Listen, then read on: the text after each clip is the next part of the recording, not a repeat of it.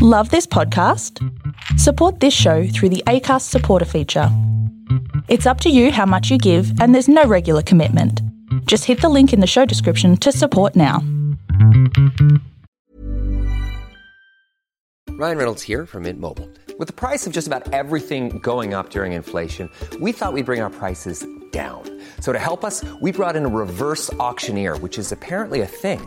Mint Mobile Unlimited Premium Wireless. How to get 30, 30, how to get 30, how to get 20, 20, 20, how to get 20, 20, how to get 15, 15, 15, 15, just $15 a month? Sold! Give it a try at mintmobile.com/switch.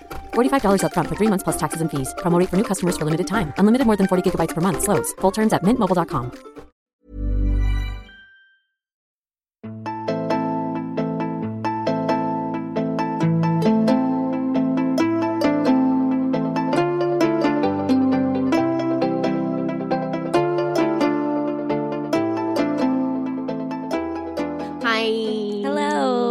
Welcome back to Murder in the Land of Oz. I almost said Everybody Wants to Be a Cat because that's my other podcast. But... Oh, I'm Jess. I have 2 podcasts. Oh, I'm Ellen. I only have 1. Now I have to get another podcast just out of spite. I don't think Zane's going to let you.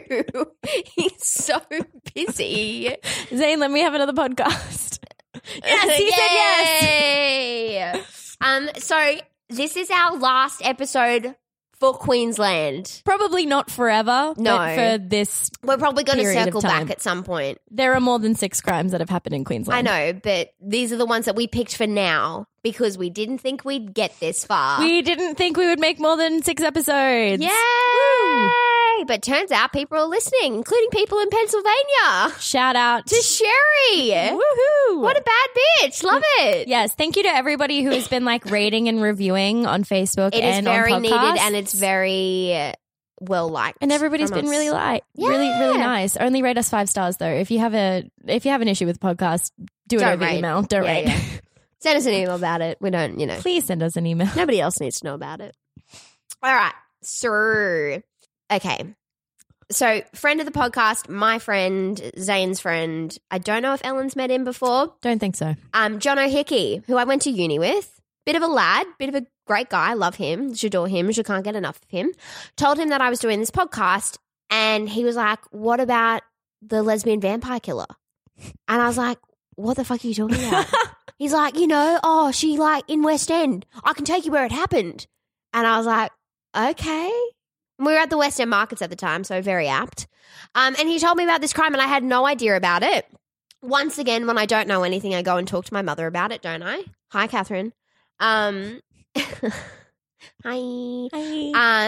she told me the story that my parents were on their honeymoon. Well, not their honeymoon, but like they went on a trip to America. They're sitting in a cafe in Los Angeles and the front page of the Los Angeles Times or whatever the hell it's called was Brisbane's lesbian vampire killer. And mum and dad were like, what? They were like, wait, but we're in Los Angeles at the moment. Yeah. They're like, what now? Had no idea.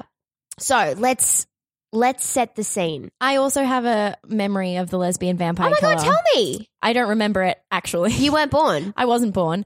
But I used to read all of these really juicy true crime articles back in like New Idea or like Women's Weekly or something like that when I was like a child, like way too young. Yeah, cute. And I remember reading about this case, Madeline McCann and Jean Benet Ramsey. Like every week, Women's Weekly or New Idea, whichever one it would be one of these 3 cases. And they were just like sourced up. Mm. Like there was not a grain of truth in any of these articles, but damn were they juicy.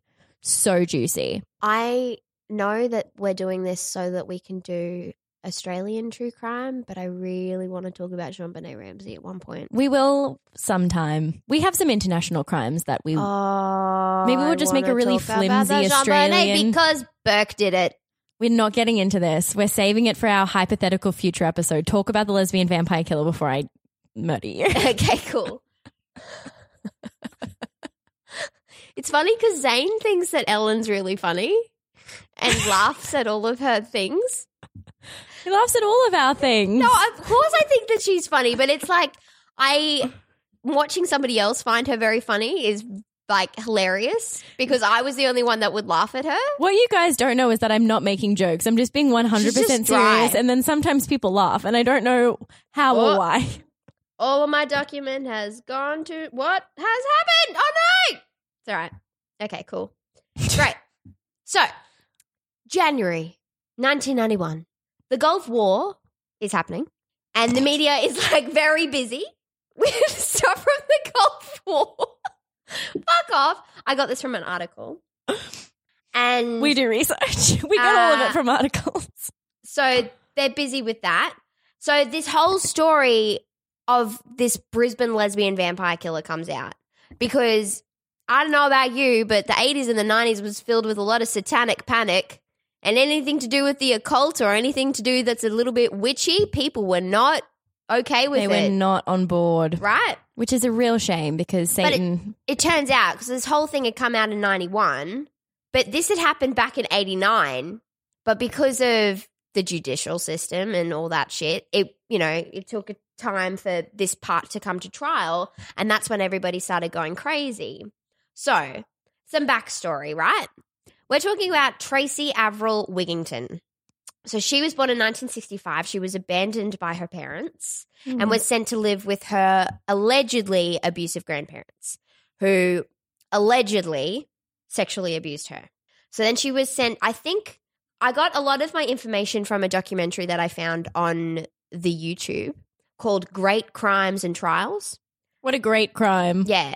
Looks like they did the just footage. Just a really great one. Because it was – it's one of those documentaries where they're – they're talking about something that happened in the past, but they're filming our city in 2012. And the reason I know it was 2012 was because the Brisbane Festival logo and signage is in it and it was green. And that's when the Brisbane Festival signage was green. It was back in 2012. So the narrator has a very weird way of saying things. He says occult. He says occult. Oh, I love it when people pronounce occult like that. Occult. It's like, no, it's like the occult. Mm-hmm. It's like, it's the occult. Okay. And then I'm not sure if he says the Grange Catholic Convent, which seems to make sense to me, instead of Range Catholic Convent. So I'm pretty sure he says Grange, right? And when she was at this convent, that's when she started to begin her sexual preference for women. Wait, so she was abandoned by her parents, yep. Moved in with her grandparents. Yep, and then Catholic convent. Geez, straight to the convent. I think convent just means like school. Oh, right. It was a school in the convent. Yeah. Cool. Okay, cool. So, oh my God, why is my laptop doing this? Just don't yell. People's ears. Sorry, I'm not on top of the microphone. Okay, so this is what you need to know. 21st of October 1989, Elaine Baldock woke up. And her husband wasn't there. Her husband, his name was Edward Baldock, would go out drinking on his days off. As relatable. We all do. Relatable. Very relatable. Love a rosé on the day off. And even on the day on. But this was 4:35 in the morning. Apparently he would always be home before then. He'd have a rager. But, keeping it real, let's roll it in at about, 1 or 2. Mm-hmm. He would never be home this late. So she started to worry and she reports him missing. So then, oh my gosh, if this can just stop, I'm just trying to go down and it's really not. Okay, cool. So we're at dawn. So we're about an hour and a half later. Rower, Stephen Kerrin, was the first boat out on the Brisbane River and he spots something on the bank in West End. Can we just add to the Murder in the Land of Oz drinking game? Rowers finding bodies. Rowers, joggers. This is the third rower. That's right. Oh, my gosh, Alison, that's right. Yeah, and Patrick Main. Somebody found old mate's body. He was in a boat. Oh, that's right. Yeah. Okay, cool. Not cool. Cool that they're being found, not cool that they're there. Yeah, exactly. So he was the first boat out on the Brisbane River and he spots something on the bank in West End at the front of the sailing club. So the end of the sailing club that backs onto the river, obviously. He had to divert some morning joggers, and thank God he did, because that would be a sight. Would be a sight. Poor Stephen Kerrin. And he pulled his boat up onto the side of the bank and went to inspect. So he says in Great Crimes and Trials, he's like, he was in a fetal position, he was naked, he had defecated, there was blood. Happens quite frequently after you die. Oh, that's just a thing that happens when you die. Not necessarily if you're murdered. No, just the body just relaxes. In general. The body relaxes. There was blood all up the wall of the boat shed. His head was back, and he was basically cut from ear to ear through his throat. It was a very messy and horrific scene. So, police chief on the scene. His name is Patrick Glancy, and he's now retired because he was, you know, probably in his 40s or 50s or something when this happened. And he was the lead investigator on the case, and he was one of the first people on the scene. And Patrick said the body was naked. He was covered in blood, mostly congealed blood. He had a pair of socks on his feet, but nothing else. The body had in excess of 12 puncture wounds to the chest and back. The only thing that was holding his head to his body was his spine. Yeesh. Yeesh. Yeesh indeed. So Glancy at this point finds two clues at the scene, and one is the wallet of Edward Baldock, so tells him who the victim is, and the other is in Edward Baldock's shoes, and it's a bank card, almost identical to Edward Baldock's card, but the name on it says T.A. Wiggington. So, I'm sorry, she left her own bank card in his shoe? We're jumping ahead. But what? So they go into this whole thing on the documentary that Edward Baldock is basically the reason, like, doing that action basically caught the killer because it right. They theorized that he found the bank card and for whatever reason he stashed it in a shoe. Yes, and because of him doing that, probably saved the investigators a lot of time, especially back then when you don't, you know, there would have been DNA-ish to an extent, or blood typing to an extent. But not like what it is now. No, exactly. So that eliminated, you know, first off, it eliminated all men. Like imagine seeing a scene like that and then being like, I would think a guy did it. Of course, because it's a murder. Yeah. Turns out, not so much. So within hours of discovering Edward Baldock, they arrest Tracy Wiggington. So as she's arrested, she implicates three accomplices. We've got Lisa Ptaschinski, who was 24. We've got Kim Jarvis, who was 23, and Tracey Waugh, who was 23. 15 months later, so she's arrested. It almost goes completely unnoticed by the media because at the committal proceedings, Tracy, like, it's presented with all this evidence. It's stacked up against her. She pleads guilty. So she basically just goes away. But then they've got these three accomplices, which they have to, you know, so Tracy has accepted responsibility for what she's done and she's going to prison. But of course she's implicated three other people in the crime that were present to do with this murder. So we're jumping forth to the 31st of January 1991. So this is the trial of Lisa Ptaschinski, Kim Jarvis and Tracey Waugh. And all three accomplices insist that they are innocent, and this is when shit hits the fan. So the media begin pouring out headlines of this lesbian vampire that had been walking the streets of Brisbane, with headlines hitting all over the world. Insert anecdote of my parents. Literally, that's what it says on the page. But I've already said the anecdote, so it doesn't really matter. So Lisa, Kim, and Tracey Waugh, not Wiggington, Waugh. I thought I should state that. So I've literally every time I talk about the accomplice Tracy, it says war.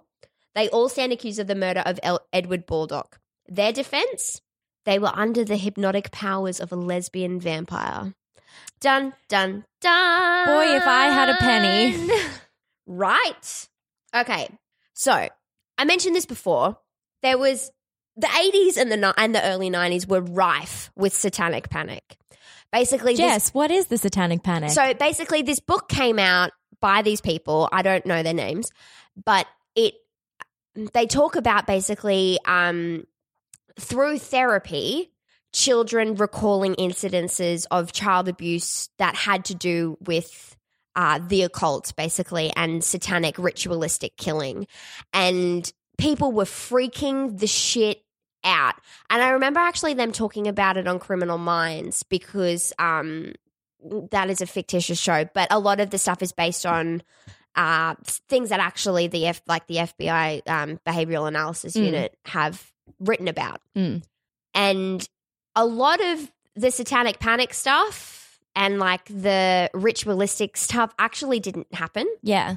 And it was these therapists that were manipulating people into like false memory, basically. And the first kind of the incident that Jess is talking about in the book was about a group of kindergarten children. That's right. It was a kindergarten, and these therapists, were like investigating these children, and basically like were like, oh, well, they have these like memories of these satanic rituals and, ritualistic abuse committed by these people in this kindergarten. So they investigated all of the kindergarten teachers and stuff like that, and a bunch of them were actually arrested, went to prison, put on trial, et cetera, et cetera. And then as time wore on and we stopped being so dumb, I guess, they were like, well, none of these memories of abuse were true and it would be ridiculous. Yeah. Like the stories that these children, again, kindergarten-aged children were just like crazy, insane things that would obviously be from like a child's imagination, but they obviously took it seriously because it was allegations of abuse against children. Yeah, so of course they're gonna take it seriously. Mm-hmm. But the thing is, like, the media, as it likes to, jumps on a headline and likes to fucking run with it. So anything to do with Satanism or horror movies or people just being morbid in general, they would jump on it. And it would sell a lot of newspapers. So, of course, saying a headline instead of woman kills man, shit happened. They're like, she's a lesbian vampire and she's a fucking mind reader and because that's going to sell you newspapers. Yeah. All right. So, I have a quote. I forgot I wrote this. The Satanic Panic was a time period roughly covering the 1980s when many people became growingly concerned about satanic conspiracies spreading throughout the United States and I'm going to say the world.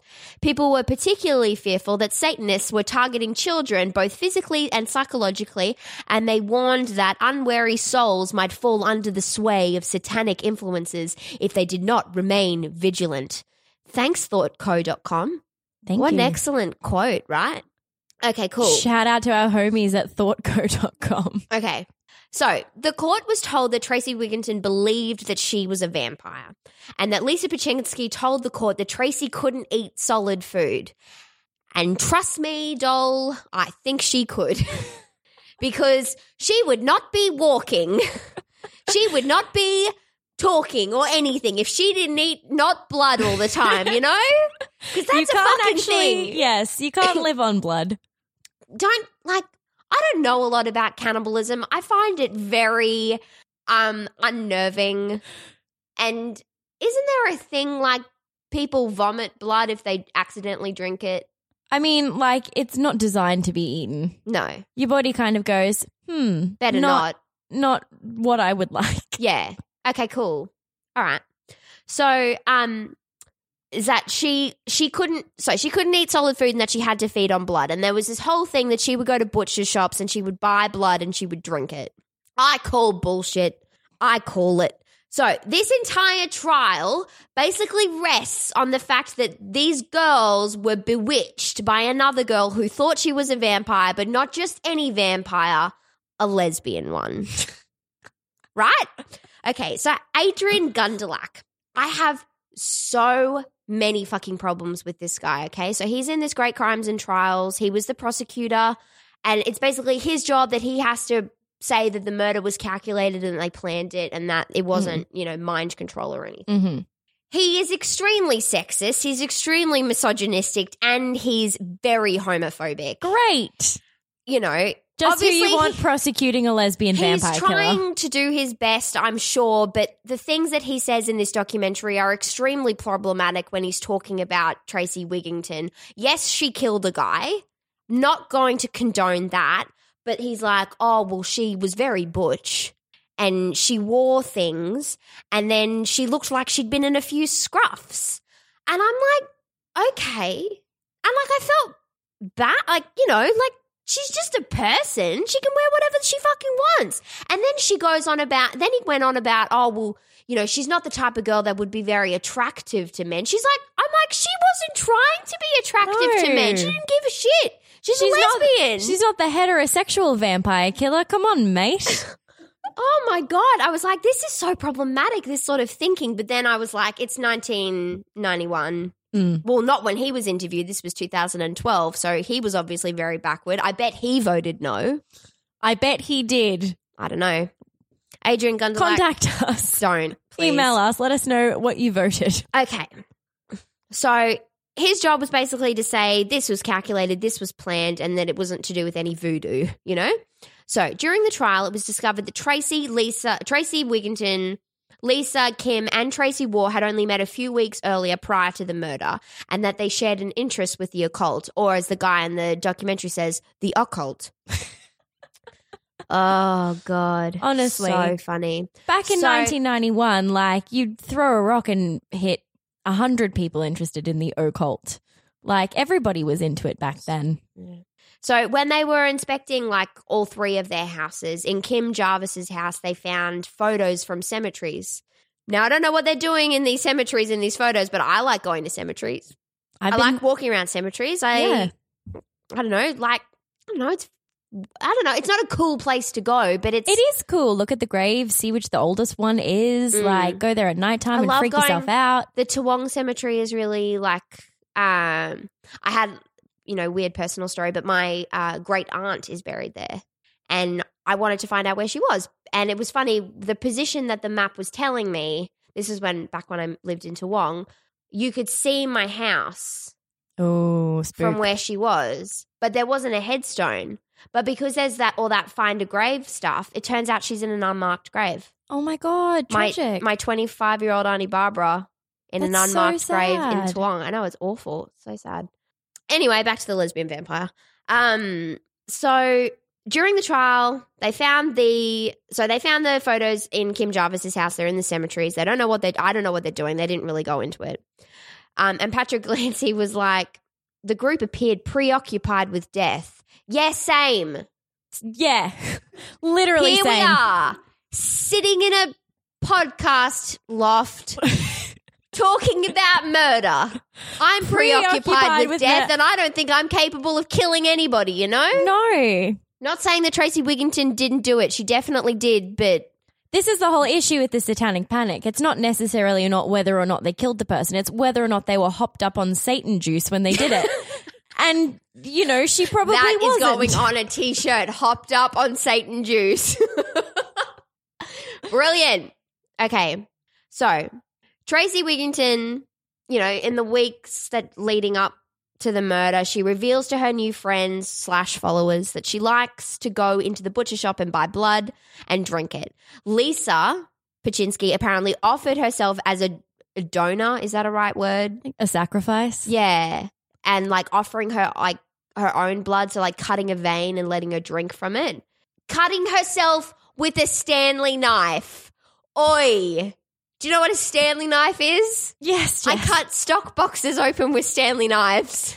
No thanks. I can talk about dead bodies until, like, Kingdom come, but as soon as somebody said, like, live wounds, nah, can't do it. Nah. I'm going to faint.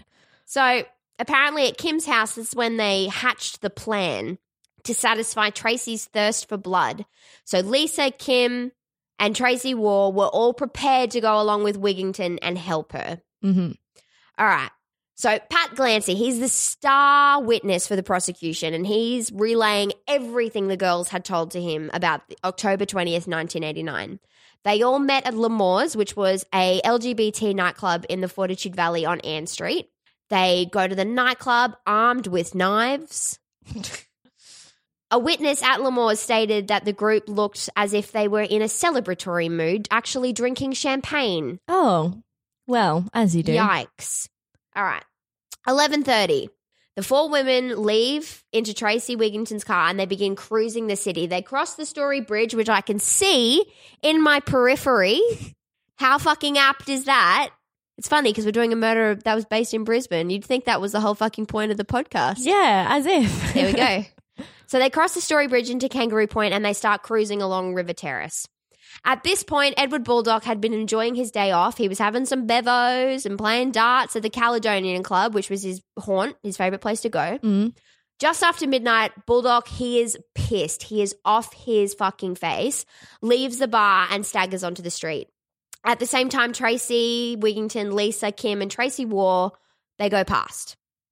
So they agreed in their plan that one of them was going to like pose as a prostitute to entice somebody into the car. That person just happens to be Edward Baldock because he was on his own. Mm-hmm. So one of them poses to be a prostitute, and that's Kim Jarvis because, as Adrian Gundelach, the prosecutor, says, she was the prettiest one of the bunch. Oh, gross. So, and Lisa Ptaschinski stating that Edward Baldock, when he got into the car, was as drunk as a skunk. That's a direct quote. Yeah. So, Glancy stated that they drove from Kangaroo Point to the West End Sailing Club. Tracy Wiggington then took Baldock from the car and led him to the back of the sailing club facing the river. That's where apparently Baldock took off his clothes and sat down, and he and Tracy Wiggington held hands. Intimate. Yeah. So Baldock is like wasted at this point, mm-hmm. but Tracy Wiggington was still afraid that even though he was intoxicated, she wasn't going to be able to overpower him. So she went back to the car and she got Lisa Ptaschinski. So Lisa had a knife as well. Mm-hmm. Pardon me. And she was meant to be the person that stabbed Baldock. Mm-hmm. But when she got to where Baldock was, she was like, nah, I can't do it. Hands the knife to Tracy, so effectively giving her the murder weapon, and nopes off and backs to the car, right? So this is when Wiggington stabbed Baldock in the back several times. She then proceeded to repeatedly stab him in the neck and the side, and she leaned him against the doors of the sailing club and basically watched him die. Then the girls alleged that Tracy Wiggington put her face into the wound in Edward Baldock's back. I'm going to faint. Don't. It's very unpleasant. Yeah. All right. So Tracy then washed her arms in the Brisbane River as well as the knives that were used in the murder and walked back to the car. Ptaschinski then asked if she had fed, and Kim Jarvis remarked that it looked like she had had a 3-course meal. Oh. That honestly sounds like bad dialogue from a 90s vampire film. They were probably watching a lot of bad 80s vampire films. So probably. Most probably. So then they leave Edward Baldock at the scene and they went home. Kim Jarvis took the knives home and washed them in bleach. So the prosecution argues that all three girls were complicit in the murder. Lisa providing the weapon, Kim luring Baldock into the car and covering up the evidence of the murder, and Tracey Waugh for sitting in the vehicle and doing nothing to stop the murder. Mm-hmm. And this made me think of that episode in I Am a Killer, mm-hmm. the first one where the guy's the driver. Yeah, he's the driver. Because there's that rule of law of parties that he didn't do anything, mm-hmm. so he still gets charged with the murder. Yeah. So that's what made me think of that. Okay, so then the defense. Fuck. They're like, they couldn't help themselves. They were under the influence of Wiggington, and then they portray her as like this domineering, sadistic bully. And look, she could have been all of those things. I don't know. I don't know her. They bring up Tracy's troubled past and the abuse that she suffered at the hands of her grandparents and how that inspired within her a hatred of men. So Lisa Ptaschinski apparently had only met Tracy a few weeks before the murder, but immediately became under her spell. Her defense argued that Lisa was extremely susceptible and vulnerable due to her psychiatric problems. She had a slew of mental health experts, and they stated that in the course of the trial that she was extremely infatuated and probably was dominated by Tracy Wiggington. Lisa stated that Tracy Wiggington had some sort of power, that she can do strange things, make people disappear except their eyes. She can read my mind. Whack, right? So then the court was told that Lisa had been admitted to hospital in her past 82 times. What? In the 5 years prior to the trial. 82 times in 5 years. Just stay there. She had overdosed or had attempted to take her own life. Oh, my God. So fucked. So basically just painting Lisa mm-hmm. as another victim of the lesbian vampire. So the defense then said that Lisa thought this whole plan to kill someone was a joke. I don't know. I think it kind of stops being a joke when you're, when you've got the knives. When you're getting the guy in the car. Yeah. Like, Back off then. Don't do it. What a fun joke. We're just going to slit this guy's throat from ear to ear for the laugh of it all. No, I'd take it pretty fucking seriously. All right.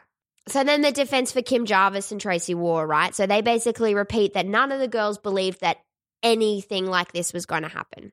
So Tracey Waugh, she, through the trial, is accompanied by her parents. It turns out, according to Adrian Gundelach, in the process of the trial, she was the most appealing. She was wearing a pretty frock. Her hair was done nicely. She wasn't wearing any makeup, and she looked really, really young.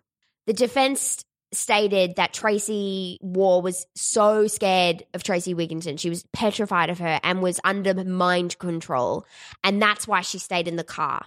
But she also did nothing to prevent the death of Edward. Mm. Like, yeah. Here's my issue with that. Right. Mind control isn't real. Yeah.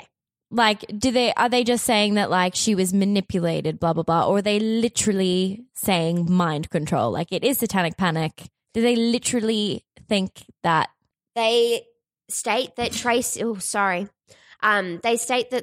was extremely manipulative to all of them, and that it was like a form of mind control. Interesting. So the defense stated that, yes, Tracey Waugh, Lisa Ptaschinski and Kim Jarvis shared Tracy Wiggington's interest in the occult, and they would hang out and watch horror films, but, like, that's just what young people do. Mm-hmm. But does that make them killers? No, the murder made them the killers. Yes. So on Friday, the 13th of February, 1991, Friday the 13th? Are you kidding me? Come on. Following a 14-day trial, the jury had to decide the fate of the three accomplices of the lesbian vampire killer. After 2 days of deliberation, the jury came back finding that Lisa Ptaschinski was guilty of murder, Kim Jarvis was guilty of manslaughter, and Tracy Waugh got nothing. She walked free. You're kidding. Not kidding. So according to Pat Glancy, the lead investigator, he stated that there wasn't a lot of evidence against Tracy Waugh, that she was present for the planning of the murder but remained in the car. Once again, the I am the killer thing. Mm. We don't have a law of parties, do we? I don't believe so, no. I do know that, like, if you see a crime in process and you're, like, able to stop it but don't. But she didn't see it. She was in the car. She was in the car the entire time. I mean, I feel like if she helped plan the murder, like, she's guilty of conspiracy if nothing else. Well, they say she was present in the planning of the murders. But she didn't help plan it. Problematic. I mean, I guess a guy died. I know. You know? I mean, if, like, Zane and I were just, like, chilling, planning your murder, like, even if Zane didn't do it, he was there when we planned it, and he wasn't like, hey, maybe you shouldn't murder Jess. Like, you can't sit there and not, like, do nothing while your mates are planning a murder. Like, that's questionable. Yeah. So obviously Edward Baldock wasn't painted in the best light as well during the trial. He was portrayed as a drunk. There's the whole thing of him getting in the car. Mm. But it's like whether or not they actually propositioned him as a prostitute. Well, I as soon as you said that, I thought that was a bit questionable because so Kim was the one who was the pretty one who was pretending to be the prostitute, right? Yeah. So she sees a drunk guy on the road, goes, "Hi, I'm a prostitute. Like, I've got a half off deal tonight. Do you want to, you know, come on in?" And he goes, "Oh yeah, sure." Gets in a car with three other women in it. One of whom is like a, and you know, pretty masculine, like butch lesbian. So he'd probably be like, oh, not sure about that. Mm. That doesn't really strike me as all that likely, even for a super drunk guy, to be like, okay, sure, I'll get me some of that. And she's like, okay, you just have to hop in the car with me and my friends. Also, we're driving to West End. Also, there's four of us. Like, I don't know. That doesn't really seem all that believable to me. Yeah. Look, he got in the car when he was propositioned. We don't know if it was for sex or if they were just offering him a ride home, but let's not victim blame him, shall we? No, let's not. Yeah. Patrick Glancy states several times in this episode of Great Crimes and Trials that he was a loving family man. Whether or not he actually was, I don't know. Edward Baldock's family was present at the trial. Mrs. Baldock obviously was extremely distressed because her husband is dead and was murdered very viciously, and she stated during the trial that she wanted to kill all four girls. I mean, I can understand. Word. So in 96, Kim Jarvis is granted parole after just serving 5 years. In 2009, Lisa Ptaschinski, aged 43, is released. And in 2012, aged 46, Tracy Wiggington is released after serving 23 years behind bars. And that's that. Interesting. Why do you think they got off so lightly?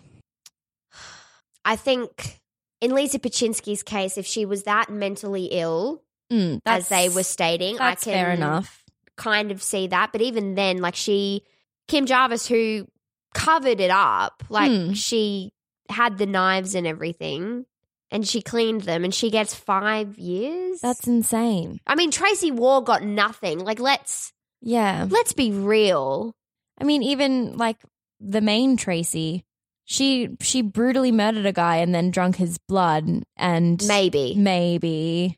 But 23 years. Do you think it's because they were women? Do you think there was a little bit of like, we're not really taking this all this seriously? Like, I think there's a big problem with our judicial system, to be honest. Like, I don't think 23 years is long enough by any sense of the word for taking somebody's life. No, especially not under those circumstances. No, like a premeditated, planned out murder. Calculated, it is like something from a movie. It is. Like the movie Lesbian Vampire Killers. It's a real movie. Yeah. Yeah. No, I don't think it's long enough. No.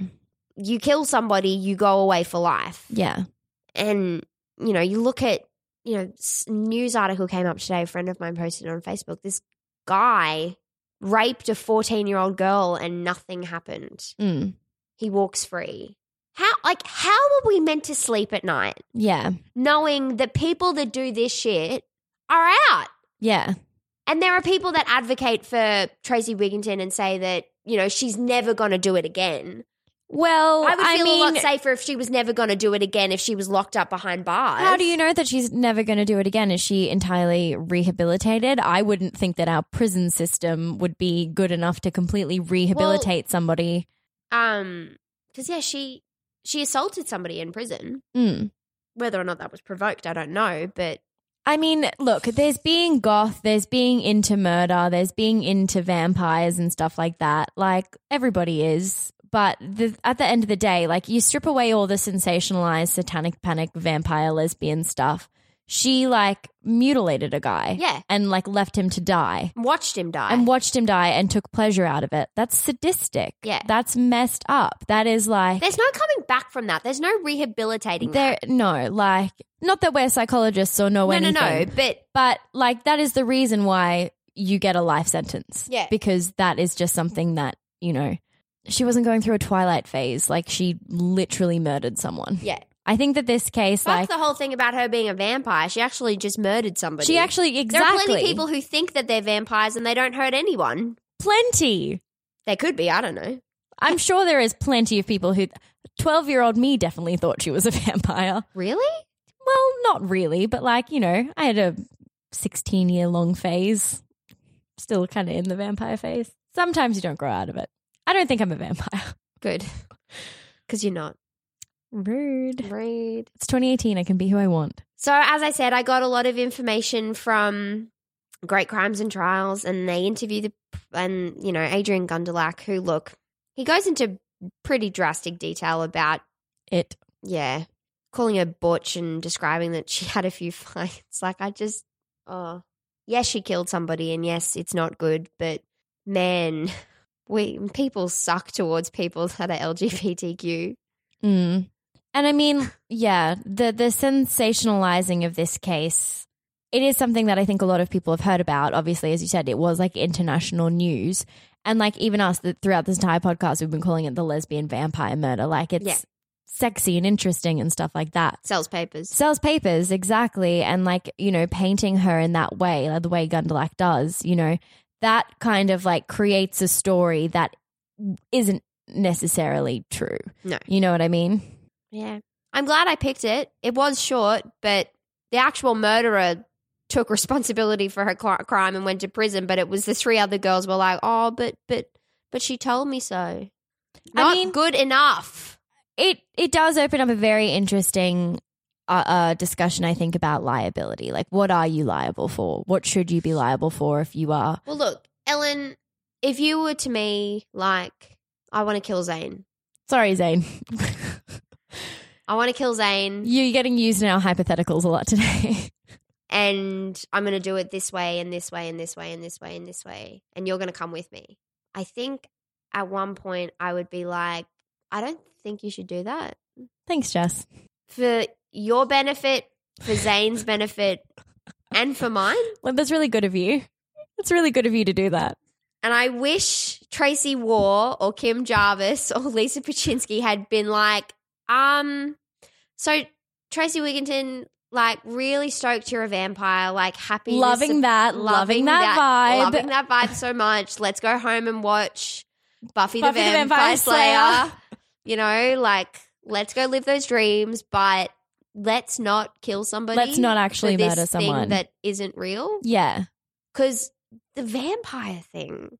I would be very, very interested, and there is no way that I would ever be able to find this out because it's, like, not possible, but I want to know about this whole, like, mind control thing. Like, how under the spell were these girls? Because they'd only known her for a couple of weeks. Even, like, cult leaders and things like that who are these super charismatic characters, you know. It takes a while to build. Charlie Manson didn't do this overnight, though. No, he didn't meet those guys, like, a week earlier at the pub. Like, he'd been at the game for a while. Yeah. I think you probably need to be at the game for a while.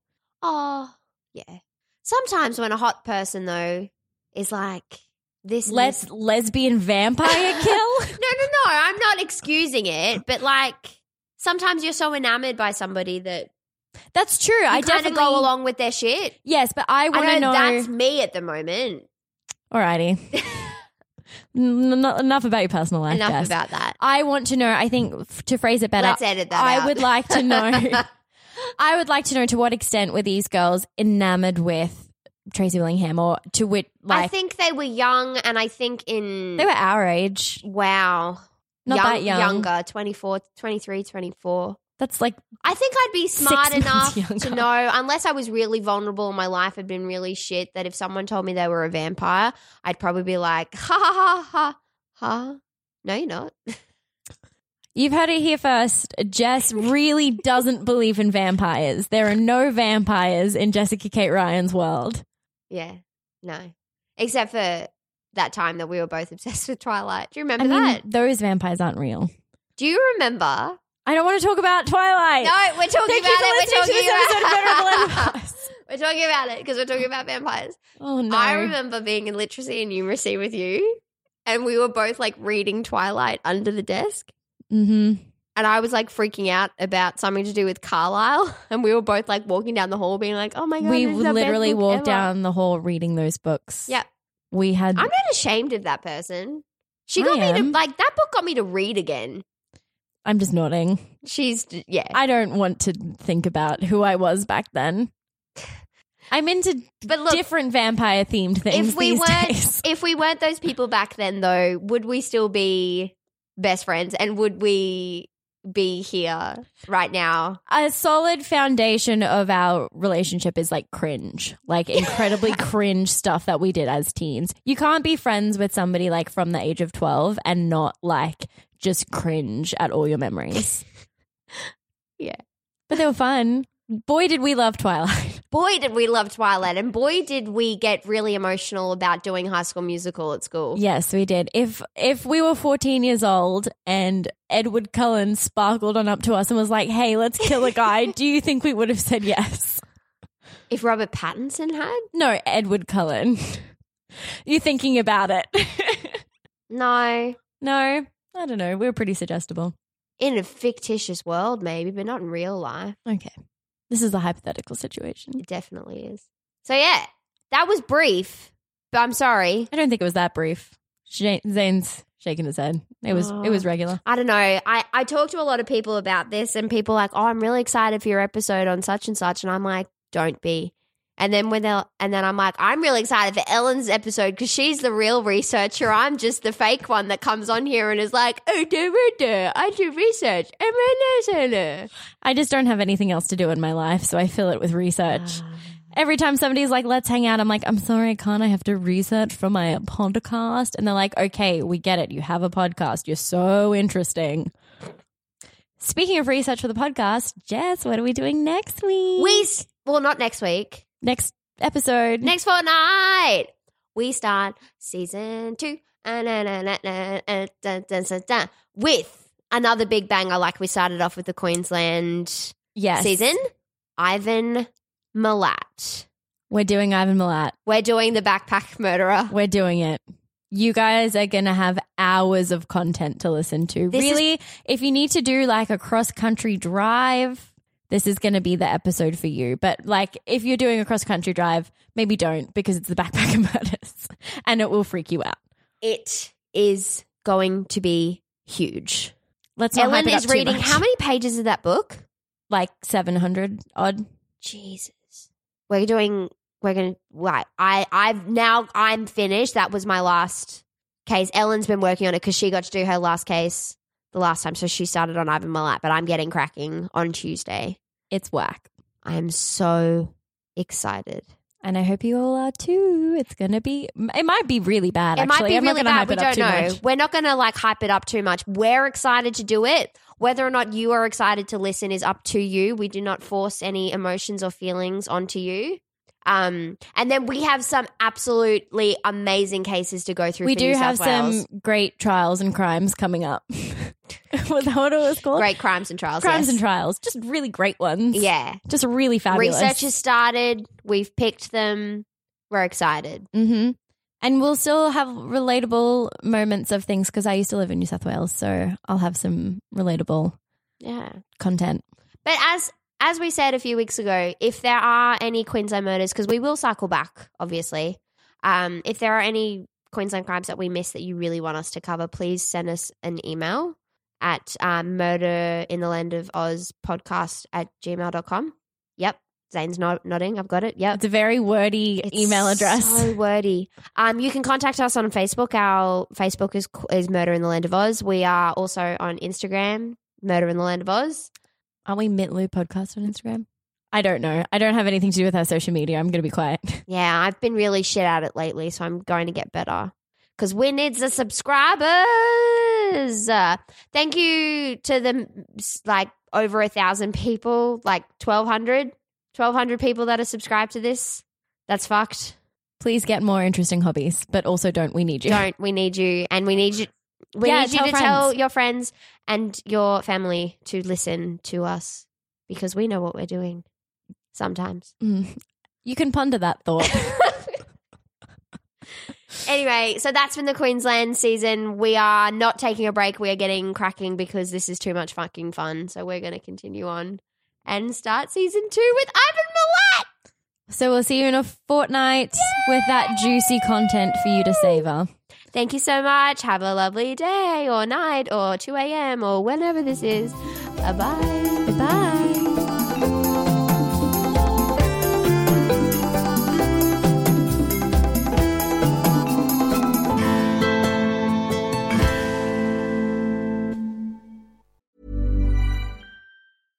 Hello, this is Danny Pellegrino, host of the Everything Iconic podcast, and I'm here to tell you all about Splash Refresher, because hydration is mandatory, but boring is not.